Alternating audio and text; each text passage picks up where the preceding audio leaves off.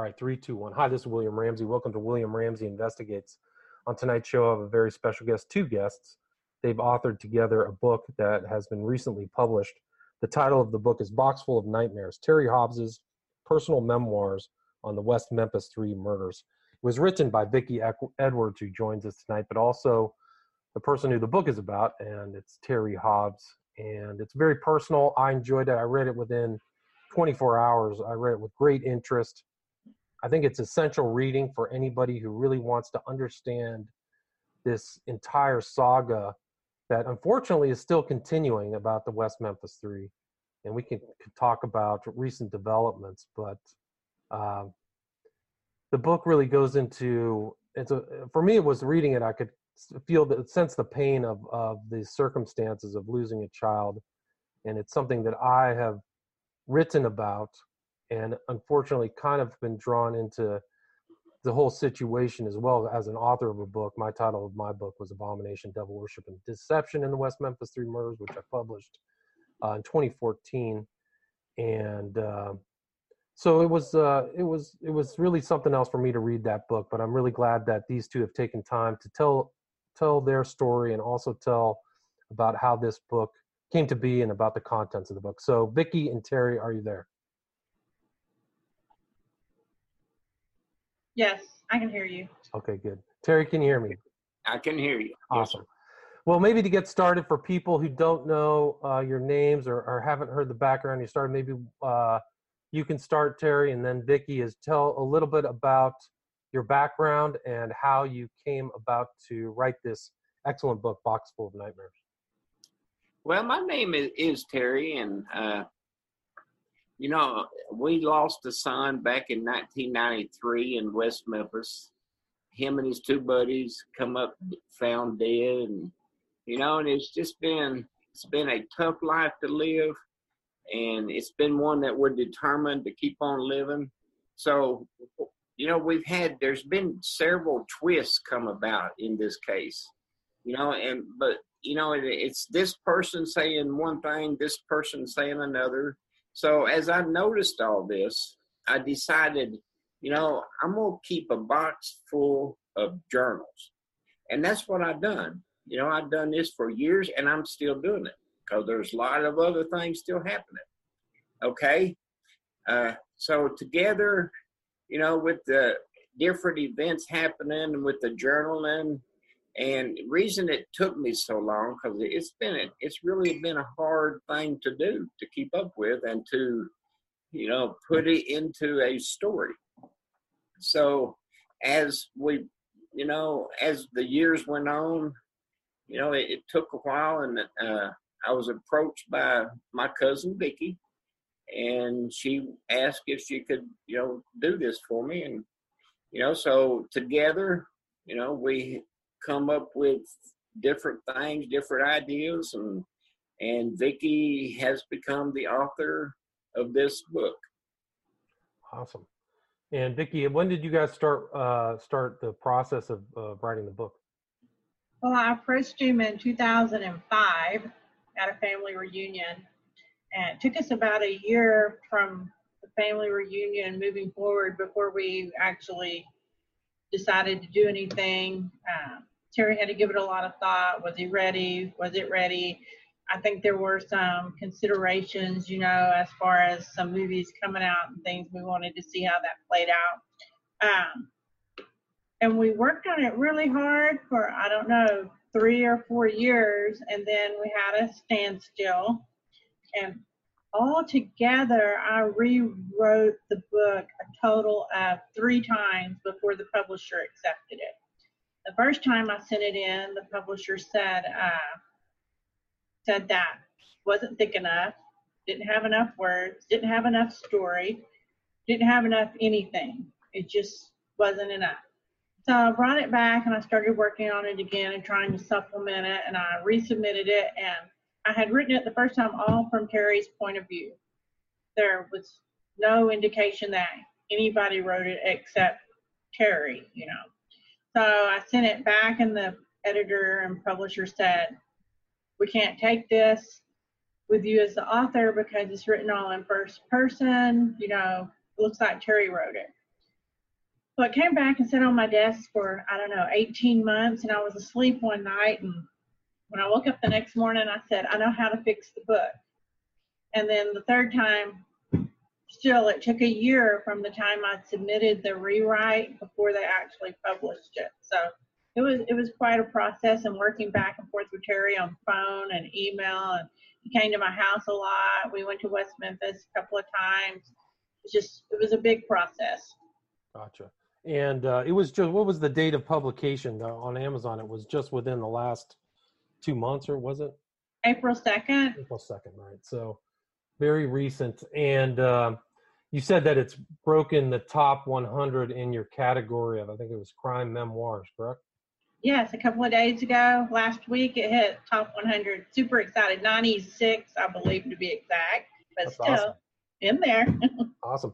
So once the uh, book kind of came together, what uh, you've done some interviews, but maybe you can talk about how you really kind of dealt with this very painful event that took place on May 5th, of 1993. Maybe maybe the the thing we can talk about terry is what your life was like before that event well before uh, may the 5th you know i was just a working man a family man uh, took care of my obligations and you know come out of a family of a working family and you know just kind of carried on that tradition know and i left a uh, a biz a family business where we had i believe it was about 32 uh, franchise catfish restaurants that my dad started, you know, and I just didn't think I was a catfish man.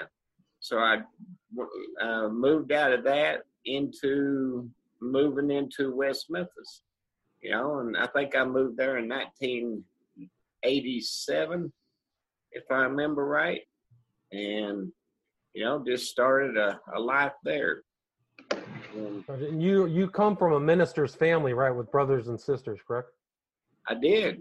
Uh, Dad was a, a Pentecostal preacher, and we had I had two brothers and one sister. And you kind of described it in the book as kind of an idyllic uh, upbringing. Would you agree with that? Well, uh, you know, I think they set down some good standards for us to live by, and if you learned them, well, I think it kind of helps you when you needed them. Gotcha. And uh, Stevie was a stepson, correct? You raised him from when he was a year and a half old. Is that right? Yes, sir. And um, so the, the the biological father is still around, right? His name is also Stephen Branch. Is that right? His name it is, and he's over in Arkansas somewhere. Gotcha. And how did you meet? Uh, how did you? And you also have other children, right? So other than him, you had an older son and a younger daughter, right? I do have one. Gotcha. And how did you meet your wife at that time, Pam? I met Pam. Uh, I had a one of the franchise restaurants of my dad's in Blytheville, Arkansas, and I bought that franchise. Okay, and I hired Pam's sister to come work for me, and she kept indicating that she had a sister that she'd like to, you know, for me to put to work as a waitress, and and finally I did, and that's how I met Pam. Gotcha. And so, um, how many years apart were her and Steve and Steve? How many years, years apart, apart, in their age? Yes. I'm not sure about that. No. Okay, gotcha and uh, maybe i mean your whole world changed after the boys went missing that night uh maybe vicky wants to talk about that as how how that whole situation developed on may 5th 1993 i'm sorry could you repeat that last the question well i was just trying you know i just was t- saying trying to think about how Terry's life changed after this event. How it changed irre- irre- irrevocably, really. And in the book, you you really do repeat that theme about how his life was never really going to be the same after the disappearance of uh, the three boys. Well, I didn't keep up with Terry a lot before it happened, although you know, cousins, you kind of know what's going on, and it was well before the days of social media. But what I remember of him before, he uh, he worked hard. They played hard. Uh, we, you know, he just had a pretty normal life. And after May of '93, he we heard, you know, through the family and stuff how they were dealing with the murder. And then there was a big wall of where it was kind of all behind them. I mean, there were a lot of years that I guess they were kind of, I mean, they, they'd lost a child, but to the rest of the world, things kind of evened out. And then in, I think, 2007 is uh, when, well, after all the Paradise Lost movies or documentaries came out in 2007, when they uh, found the DNA that matched, you know, half of West Memphis or more, then things in Terry's life really started going downhill again with this. And I think a lot of the book really deals with mostly 2007 on and how much he was harassed and people jumping on that bandwagon of the Terry did it um, or Terry Dunnett, the Terry Dunnett Club. Yeah, the Terry Dunnett Club. and so maybe we can talk about that because I know about the West Memphis Three movies. I saw the first one was 1996, which if you watch it at the very end, it pretty much they they looks like Echols. The second one, I think, was done in 2000 or 2001, where Echols and Baldwin 100% are convinced that uh, John Mark Byers who was the step parent of another one of the boys, did it. And they say that conclusively on that documentary that they're 100% sure. And then something happened in between that one and they're they're also that that documentary involved people who were sympathetic from Los Angeles. So it showed that this this case was morphing, not unlike other prominent cases in the public eye today. So you see this that the West Memphis Three is also part of this current of retrying cases in the public domain or in the court of public opinion. And really, the third one was when they really went after Terry. And this is 15 years after the event when Terry, the night of the crime, went three times to the police office, officer's station, wondering what's going on. When he's seen by multiple people, uh, constantly out looking to know what's going on. So there's no hint in any of the case records or any really any of the files from 1993 to 2007 of any in even an iota of questioning whether Terry was involved in Terry you went to all the trials correct? I did. We had so, two trials. two trials right. So that was another thing that people don't key into about these cases is that they were Jesse Misskelley's trial was separated from Baldwin and Echols. so they were tried separately by two different juries of 12 and convicted unanimously. So, you know, there was really no doubt. And now, since 2007, it's been 10 years of this really unquenchable Terry did it. And I think it's all the power of PR. And maybe we can talk about that. But how did that start for you, Terry? How did this new kind of uh, blame Terry thing. How did that? Uh, you talk about in the book, but maybe you can talk about it here. Is how did that start and how did that affect you? Uh, can you hear me? Yes. Okay. Was it popped up said Zoom was muted for some reason. Anyway, uh, this I'm gonna say around 2007 when you know I was being harassed and by the uh, Ron Lax and Rachel Geiser crew that was investigators for the defense. And they was stalking, I, I called it stalking, but they was going out of their way to, you know, question me, question my neighbors, say things about me to my neighbors. Then all of a sudden, uh, you know, I go down to meet with him at his office, and because I wouldn't do what he wanted me to do, Ron Lax, I'm talking about, he he told me he looked at me he said i'm gonna sick the dogs on you that's exactly what he told me and next thing you know here comes john douglas rolling into town xbi or fbi ex-profiler okay he comes rolls into town i meet with him the first meeting i thought was a pretty good meeting you know he seemed like a sensible man. I didn't know he was profiling me at the time. But anyway, I was just me. I answered his questions, you know, and it, it goes on, and then it starts hitting the media, the newspapers. Uh, the PR firm done mailed something to everybody. And from that day on, back in 2007, it's been just one thing after another where they have picked on me and, and quit and won't quit and they won't leave me alone. Still today, they still bugging me about it, and and some of my family. And I still see it on the uh, social media too. It's always there's always somebody saying, you know, there's the DNA of Terry Hobbs, which they've never proven conclusively is yours. They've said that it's consistent, but it's also consistent with seven percent of the population, which they found the defense, you know, basically caved to an Alford plea four months before the evidentiary hearing, where could they could have proven that it was legit. But it's really much more meaningful in the court of public opinion than in a court of law. It doesn't prove that you were there, or even that you were involved in the trial. When, like I said, nobody saw you muddy, but there was a whole family that saw Echols close to the crime muddy and also testified about that in court. Um, but when you met with John Douglas, you wrote in the book that you thought you were going to meet with just Diane Holt at a hotel, and all of a sudden he was there. Is that true? Right, he was there. That was our second meeting. Okay.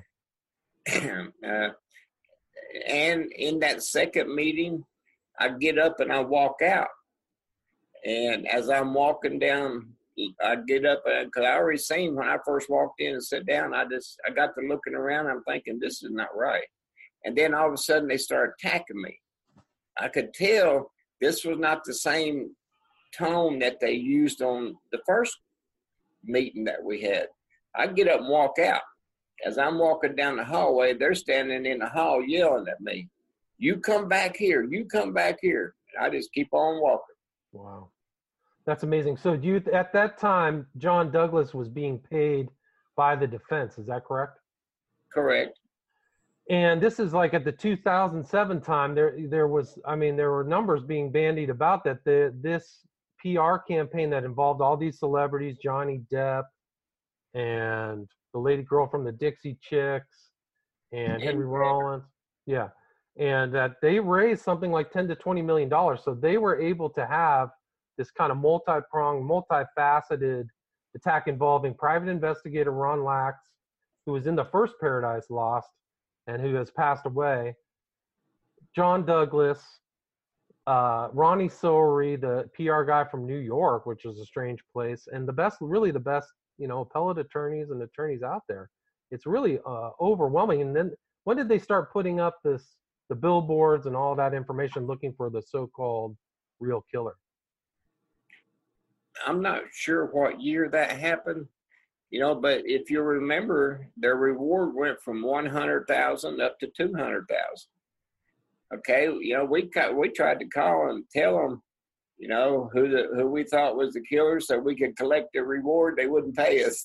right, right, right. Because you could have made, you could have just said, well, the guys who are currently convicted, right? yeah. So, I mean, in this case is remarkable because these guys have been convicted twice. You don't often see that. An Alford plea is a conviction. It's a guilty conviction. You're allowed to say you're innocent in public, but in any court of law, 100% guilty. So they started really harassing you, and there was online harassment, and people were like watching you in strange places. Do you want to talk about that as well? And it's still ongoing till to, to, to today. Oh, right? Oh, I've had a lot of them. You know, this. I mean, out of the blue I've had a couple uh, retired detectives from New York City show up at my, at my work. Yeah, there's a couple of them guys come down, you know, and everyone that has come to, to visit me, I always tell them, and you don't need to convince me. You need to cross that bridge, go over and convince the West Memphis Police Department. And evidently, they don't know where the bridge is, never made it over there. And, you know, went on about their way. Right, that's interesting. Like they, uh, the police are still convinced they got the right perpetrators. Gitchell, who was the original detective, was still around as far as I know. You were in contact with him, correct? Y- yes, sir. Right. Um, I, I would like to say that the paradise. Okay, you mentioned Paradise 2 and Paradise 3. Paradise 3 really didn't happen until John Mark Byers jumped ship and started saying Terry did it. When he joined the West Memphis 3 group, that's when a big bunch of the shift happened. And then on Paradise 3, which really points fingers a lot at Terry, I went with Terry and met uh, Bruce and Joe up in North Arkansas, and I heard a lot of the things that they asked him and what they said to him. And then, of course, with the power of editing, uh, it came out totally different. You know, they they really edited it to make Terry look like he admits to being guilty. For people, sorry to interrupt, but for people who don't know, who was Bruce and Joe? Uh, they they were the producers of, of all the Paradise Lost documentaries. Right. So it's Bruce, Joe Berlinger, and Bruce Sinofsky. Yes. And they were up for uh, an Oscar when the Terry, uh, when that third Paradise Lost was coming out.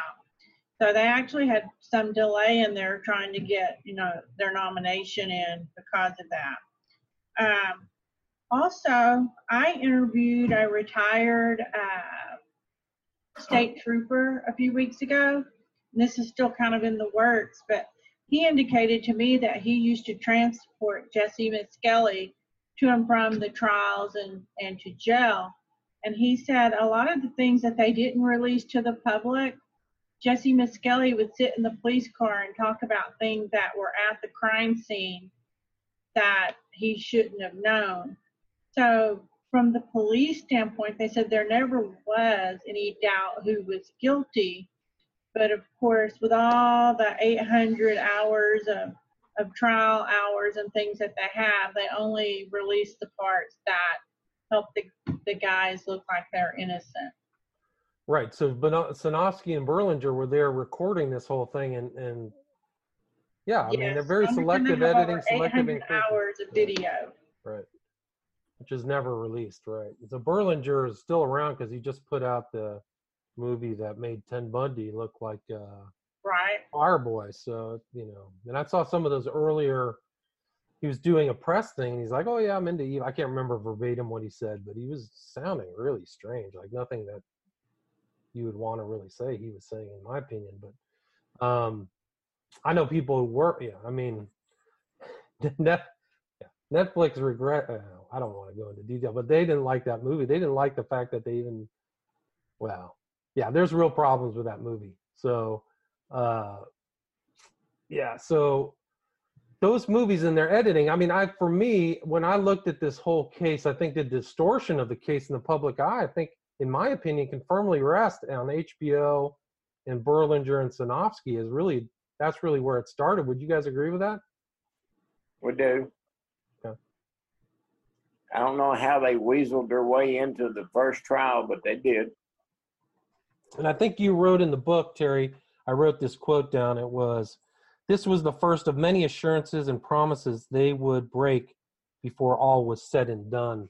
So they had made you, originally made you promises, and you felt like or believed that a lot of those promises were broken. Can you talk to that? Oh, they did yeah, we we asked different things, and they would they would tell us, yes, we will. And then we get when they go back to New York and you know do their editing, uh, we get phone calls. Well, we're not able to do that. Our producers won't, you know, allow us to, and blah blah blah. This, you know, and you could tell that you know you was being lied to. Interesting. And there was, I mean, there were there were definitely. I don't know what the first one, but they were paying people for their involvement in two and three. Is that right, or was it just three? Well, they offered us money to do two. We told them we didn't want to do, do no part of no part of it. So they told us that they give Mark a thousand dollars to get out there and act like he acted. And that was in one, right, where he had a gun and was shooting away and stuff like that. That was in two. Two. Okay, sorry, I don't remember. Yeah.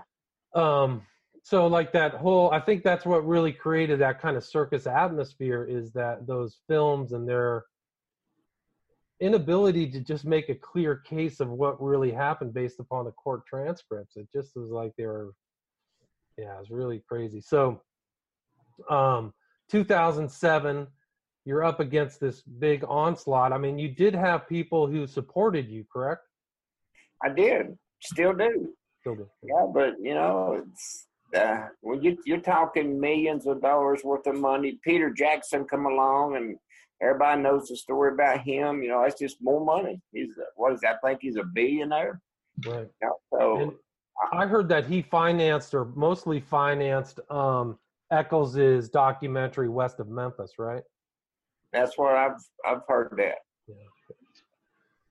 Um, and I mean, you had you still kind of. I mean, one of the interesting aspects of your of the book is you're kind of you're still have you still have faith. You still go to church. You still have a church family, and that seems to be a real sanctuary for you. Is that correct? church has been good. It it has because I've, you know, before now you may not know this, but before right at 2007, I was going to uh, a counseling group, and when this 2007 broke out all over the airwaves, uh, they sent me a letter. This uh, counseling group and, and asked me not to come back and you know, and that kind of just hit, you know, I, that hurt, you know. So I, I found a, a, church where I went to, and we I went to the grief share classes with them uh, several times, and you know, that's where you learn some things in, inside the grief share classes. Other other people with the same um, situation, the same kind of grief and pain of that you've carried for almost it's like a quarter century now. Yeah, you'd be you'd be surprised what people grieve over. I mean, that must be very difficult. Um, Vicky, what uh, what are your thoughts about a lot of this this kind of uh, public acrimony that Terry's had to endure? Well, when and I'm a member of some of the groups, kind of keep an eye on them, and I don't say too much, but it seems to be a lot of people just on a bandwagon. They they don't really have true knowledge, or they're roped into that. Oh, those boys were convicted because they wore black and listened to rock music, without ever really looking at it. And it's like Terry's a likely a likely subject. Um, obviously we all we all have skeletons in our closet and they think those things that Terry has in his past make make him a viable suspect. Well, you know, just because I've done something in my past doesn't mean that my future is defined by that. And I think people lose sight of lose sight of that in in trying to find somewhere and someone to blame in order to not blame the three. Gotcha. And uh, they really tried to like get other DNA evidence from you, right, Terry? I remember reading in the book they were trying to take your cigarette butts and stuff like that. Well, when I went down and met with Ron Lax at his at his office, you know, that was one of the questions he that one of the things he wanted from me was my DNA, and I wouldn't give it to him, you know, and he slid a glass down a 16 foot table at me. And I slid it right back at him, you know, and because I wouldn't wouldn't didn't want to cooperate, and I I seen right then, you know, and I probably shouldn't have went to that meeting, but I seen right then this was no good, you know, he is he's no good, and I didn't want to be a part of this. So, you know, they would come to my home, pick up cigarette butts, you know, out of the ground, inside the house. You know, I guess anything to get their uh, DNA. And there was like a bit. I'm sorry. Continue. Terry's never refused to share his DNA with the state, though. He has been very open about doing whatever the state asks of him because he owes the prosec, you know, he owes the defense team nothing. Right, and they asked him to come back in uh, during this time of great suspicion and provide his DNA, and you went in, right, Terry? I did. Yeah. Brent called me and asked me if I would go, Brent Davis, and I said sure. You know, anything that you ever need from me, let me know.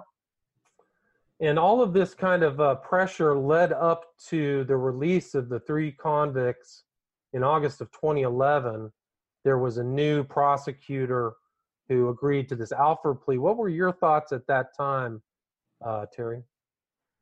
Well, I was there when that happened in Jonesboro, and I just thought, you know, I couldn't understand why the new DA didn't want to uh, go ahead and fight it, but uh, at the same time, the defense approached him.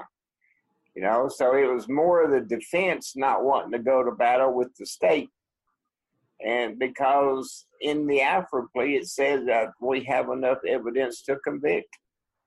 Right, and they signed on the dotted line. All three of them, Baldwin, Echols, and Misskelley, all signed that they pled guilty again to first degree murder. So, and with the best lawyers, so they can't even make a a Sixth Amendment plea of like insufficiency of counsel. You guys have the best lawyers in the country, the most money, and you still pled guilty instead of going back to trial, which should make the public or people question the validity or the efficacy of their evidence. So, well, um, and they say they did that so they didn't prosecute or you know put Damien to death. But if you look at how many people in the state of Arkansas has actually been put to death in the past, the chances of that happening in the near future, like they keep claiming, was slim to none. Well, the way that they play it in the public too is that they they the the the state offered that to prohibit them from suing them on an innocence project type suit where the state would be liable for millions of dollars.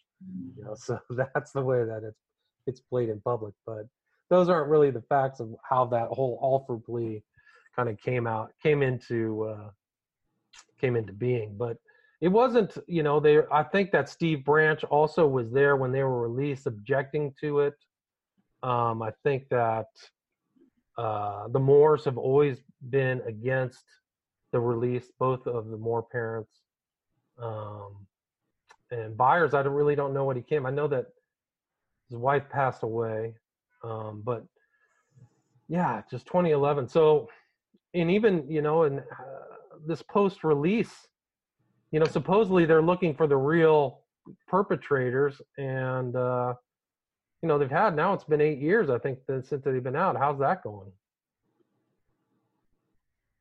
Well, they put all their eggs in west of Memphis because I guess they didn't want to put them in with the court system. so west of Memphis is the doc, so-called documentary. Amy Berg uh, came out with when? When did that come out? Was that 2016? I don't remember. 2014. I'm not sure. I'm not sure, but there's been another movie, one that supposedly Ron Lax is the was the key player was Devil's Knot, based upon Mara Leveritt's, in my opinion, poorly researched book um, that wasn't really conclusive at all. It had A-list Hollywood actors, but uh, and it you... didn't really follow her book because if you read uh, her book, The Devil's Track, it's all about John Mark Byers. Right, that's right. I remember that. I have to read it again. What did you think about that depiction of Ron Lax, uh, Terry? And did you get to see Devil's Knot? Did you watch that? I I went. No, we some. I think we bought the movie just to watch it and see what it was about. Yeah. Uh, I wasn't impressed by none of it. All right, Terry, or I'll ask this to you, Vicky. Did you, um, during this time when all that money was around, did you ever feel that anything underhanded was taking place or people were being paid off or being bought off? Well, I felt like it did. Um, I, th- I thought right after the billboards came out and there was all the money that the two boys came out with the Hobbs family secret. I felt like the money was directly connected to that. Even though when I spoke to one of those boys, he adamantly uh, claimed that they did not get any money. I did not believe him. Plus, in the interview with Amanda, she did state that, you know, they were giving people money to and leading them into questions that they, they wanted the answers to. And I asked her, did they ask her to say specific things? And she said no, but they would ask the question in such a way that, you know, leads you to the answer. And of course, when the answers were right is when the money would come out. Interesting. That's interesting. So they ask leading questions to certain right things. Gotcha. And uh, Um, you the title of the book is "Boxful of Nightmares," and that what does that reference? And it's a theme that kind of goes through this whole book from beginning to end. Can you talk Well, a little bit about that? Tossed around a lot of titles, and the uh, publisher actually came up with that one.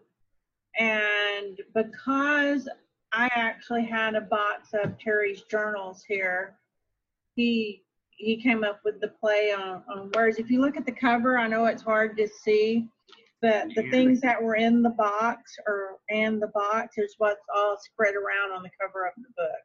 Gotcha. So it kind of alluded to the actual box he kept his his journals in. Right. So that was something that he was continually writing, still says he's writing, and still kind of writing letters to people and writing things about uh, all the pain and trauma and suffering and things like that. Um, what's happened, Terry, since the book's come out? What's your any? Have you gotten any feedback?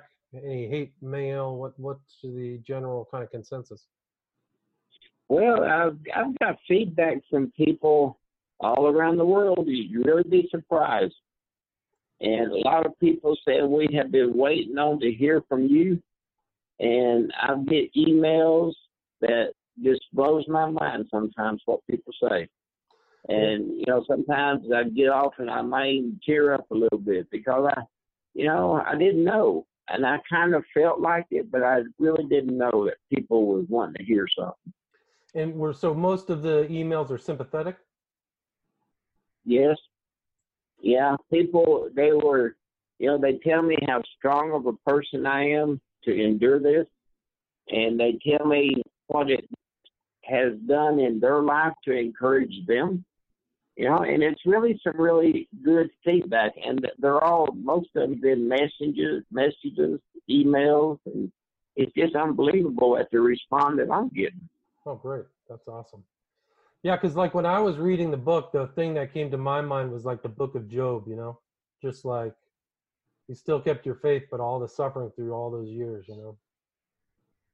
yeah, it it seemed like it just it won't quit. You know, and I don't understand people why they have to act like they do, but you know, at the same time, there's probably more people out there that's excited about seeing the book come out.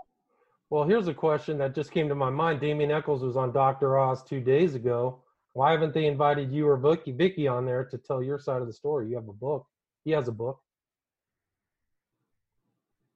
Yeah, I haven't read none of those.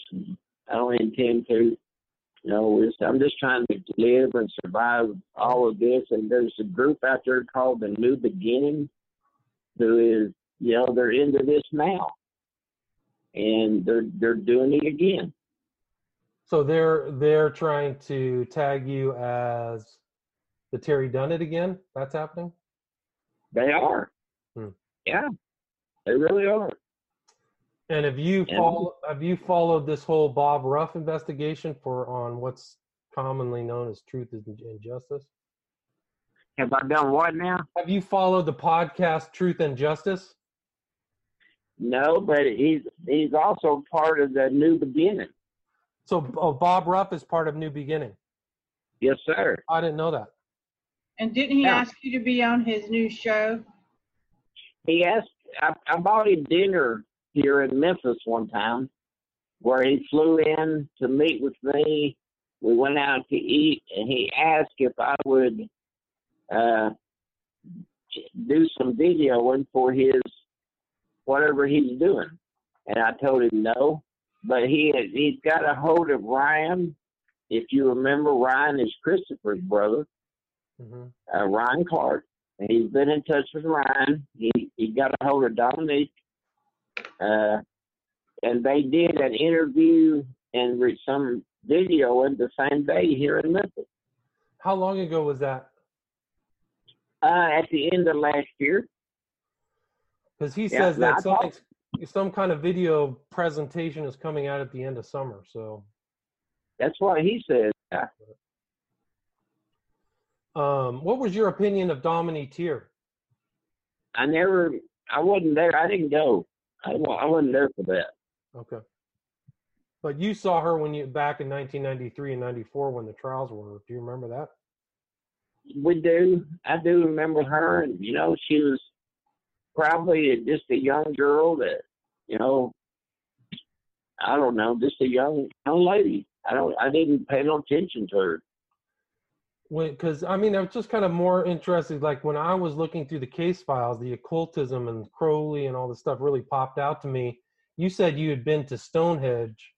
I think you said you went with Vicky, or you either went alone, and that was supposedly where a lot of this dark stuff happened. Do you remember or want to talk about Stonehenge? Well, I did go. Pam's dad, uh, Jackie Senior, and he got into this uh, going around. He wanted to find these kids doing all this satanic stuff, you know, uh, with the animal stuff. So I would, he'd come down to West Memphis, pick me up. He lived in Blytheville, Arkansas, so he made an 80 mile trip, pick me up at our home, and we'd ride around the places I never even thought of.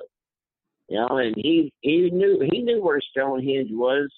I didn't, and I went out there with him. I don't, you know, he was just looking, you know, and he would do videos, and so, you know, none of that stuff meant nothing to me back then. You know, we was dealing with what we was dealing with at the time. Does it does it mean anything to you now? No. No. Did he? uh Did you see anything? Because I thought you said in the book that there were like animal remains or anything. Do you remember anything like that? There was. Uh, they had their graffiti all plastered all over every stuff, and, and there's a few things, a few bones you might see laying around, you know, but I didn't know what all that meant. Didn't mean nothing to me. But you said in the book when you were on at Robin Hood Hills that you sensed something really dark and evil there on the night of the murders. Is that true? Do you remember that? It is true. Yes, sir. I remember that. I don't know what happened, uh, but as I veered off down this little path, you know, it's something stopped me, and I don't know what happened, but something stopped me, and I couldn't go any further. And I stood there and looked around, didn't see nothing, but I just felt like I couldn't go any further forward. Like a presence or something, something evil was there. It just seemed like it. I don't know. I I wasn't supposed to go any further. Gotcha. And uh, you've also had not just people, but other these. You've just had this whole experience of decade, at least a decade of these kind of amateur sleuths snooping around all the time. Not just Ron Lax, but you told the story of somebody who came all the way from Australia. yeah. Hey, mate. I like their accent. That's funny. And they're come and ask you questions and try to figure it out, right? Yeah. Actually, one of them moved in with Mark Myers. Oh, interesting. One of the guys did and stayed with him until he figured out that he was in the wrong camp. And he actually he actually went on Facebook and apologized to me and and he wanted it on Facebook so everybody could see because they had been tearing him up. Interesting. Do you remember his name or where where that uh, that statement can be found? Stu Fox. Stu Fox. Yeah.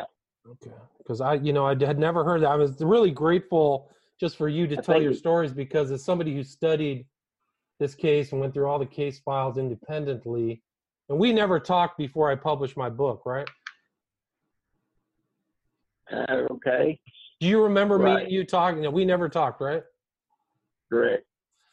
So when I went through everything, all the stuff that you added was really helpful. You know, there's just so many details, and that was one of the real excellent parts of the book. Is all these just the details that you you guys were able to leave on paper. I think, which is why that's, I said that's it. Why I did, that's why I did the journaling. You know, at the time it was easy to write it down because you know it was it happened.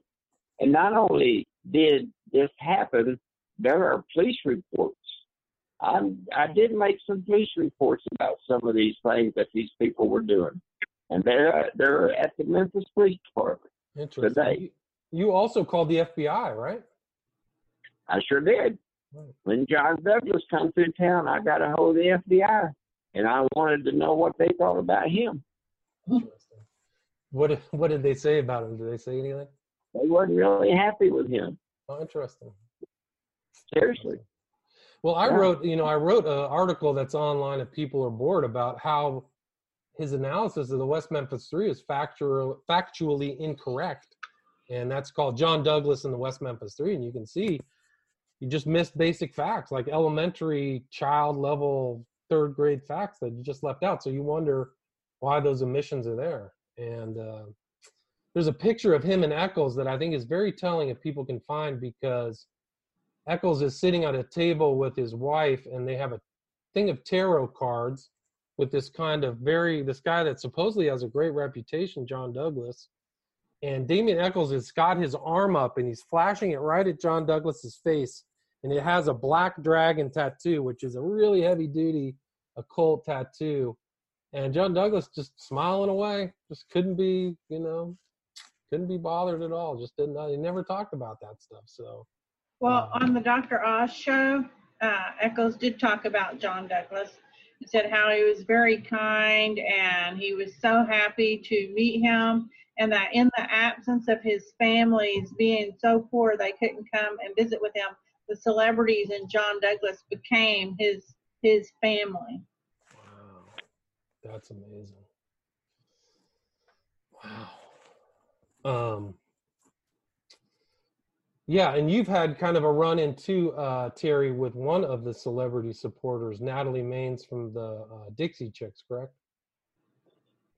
Uh, we did, yeah. Uh, I don't know why, you know, she wanted to single me out, pick on me like she did, but you know, there, she did what she did, and there was some attorneys got a hold of me and said, "Let us do this for you." Well, I didn't know, you know, anything about uh, lawsuits. You know, I never did done them in my life, and I learned a great deal by this, and and but in the at the end of the day, you know, she learned to quit picking on people. I think, and we moved on with our life. And I I posted on on my Facebook page the other day for you know that group's getting back together. I think you know they had broke up for a spell, but I think now that they're reuniting and you know hopefully we'll see where they they do this. Right. So the Dixie Chicks are getting back together. One of the things that I haven't seen is these celebrities kind of going out in public, uh, vaunting for the West Memphis Three. I don't really see that happening as much recently. Do you guys have any idea why that is? Well, it probably got in their pocketbook. I, I remember their attorney, Mr. Davison. You know, he's he's one of them high dollar attorneys. He probably told them to leave people alone. Right. And uh, let's see. The guy's name was. Uh, you said, and you wrote in the book, which is interesting. You said that Depp went to the Obama White House to va- va- like on behalf of the West Memphis Three. Is that correct? I don't. I've never heard that. Johnny Depp. Do you guys recall that part of the book? No, No, okay, because that was written in there, and I know Depp was at the White House, but I was just hoping to confirm that. Um, and uh, how did Terry? How did Lisa O'Brien? How did you get in touch with her, and how did she write the intro? Well, she came to West. Uh, she came to West Memphis one time in Memphis, and uh, we met up. I think she, she was with Sean Wheeler, if I remember right. and that's how we met up. I'm not sure uh, what got us there, but we went down to meet with them. Gotcha. And she uh, she was with she actually debated Bob Ruff about the West Memphis Three case. of people are interested in looking finding that, I think you can just type in her name, Lisa O'Brien and Bob Ruff, um, find out about that uh, that discussion. Um, is there anything else you guys would like to cover? We're probably at about an hour. Is there anything that I missed, or anything you'd like to add, or either like to either of you like to make a closing statement? Well, I'm, I might say this: there's still things happening, and there's been things happening, some big things since the uh, the well since the past two or three years. There's been some big, serious things happen. You know, with people out there on that side doing things to this family. So and we have journaled them, and the journaling continues, and what happens one day. Gotcha. And uh, anything you would like to add, Vicky? Um, no, if people would like a signed copy of the book, uh, I have copies that were signed by Terry here. They can contact me directly, Okay. and uh, we'll, we'll be happy to get signed copies out to them. If they order off Amazon, of course, they won't they won't be signed. What? Uh, how can they contact you? Uh, they can go to uh, vicky.edwards.author at gmail.com. Follow me on Twitter at svedwards or uh, my Facebook page, Vicky Edwards Author, and uh, they can hit me up any of those places. Right, and the book is available, and there's not a Kindle version yet, but that's expected somewhere on the sometime on the horizon. Is that correct? I am told it's on the way. I don't have a ETA, an ETA on that. Gotcha. And here's the the cover of the book. Again, Boxful of Nightmares. Terry Hobbs's personal memoirs on the West Memphis Three murders by Vicky Edwards. Is there anything else you guys would like to add before we wrap it up? Buy the book, enjoy the read, and use some of it in your life. Good point. Excellent point. There's a lot of great information here. It's a very superb book. It's essential reading for people who want to understand the West Memphis Three. Highly recommended. Terry Hobbs, Vicky Edwards, thank you so much. I appreciate it. Thank you. Awesome. Good night. Thank you. Thank you.